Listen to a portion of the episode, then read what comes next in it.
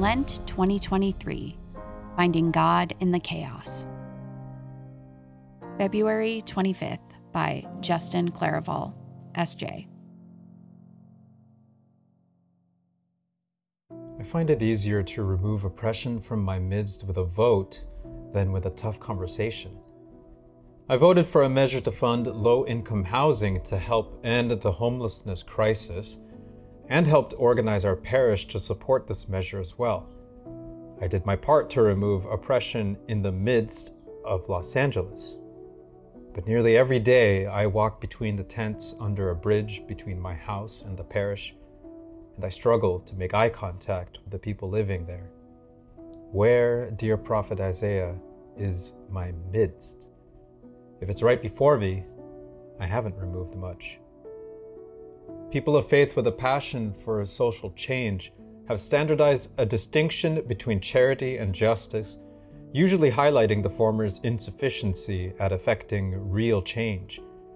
We seek justice by reforming systems that afflict people on large scales. We want to remove oppression, lies, slander, and affliction from the midst of our world.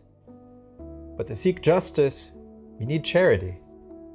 Charity isn't just direct service, it's the animating force of care and generosity toward persons, the people in our midst who suffer, the people who make up the very systems that oppress others. The Gospel doesn't record Jesus speaking of charity or justice in opposition.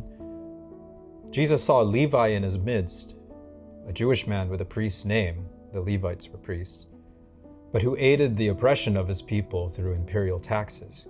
He saw a man caught up in a system, but who must have wanted something desperately different.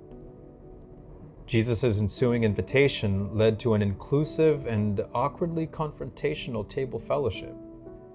He removed the oppression from his midst by repairing the breach between those around him.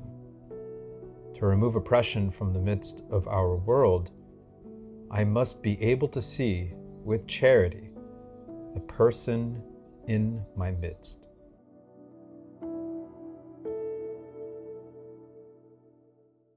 Are you looking for some additional resources to strengthen your faith and reignite your relationship with Jesus this Lent?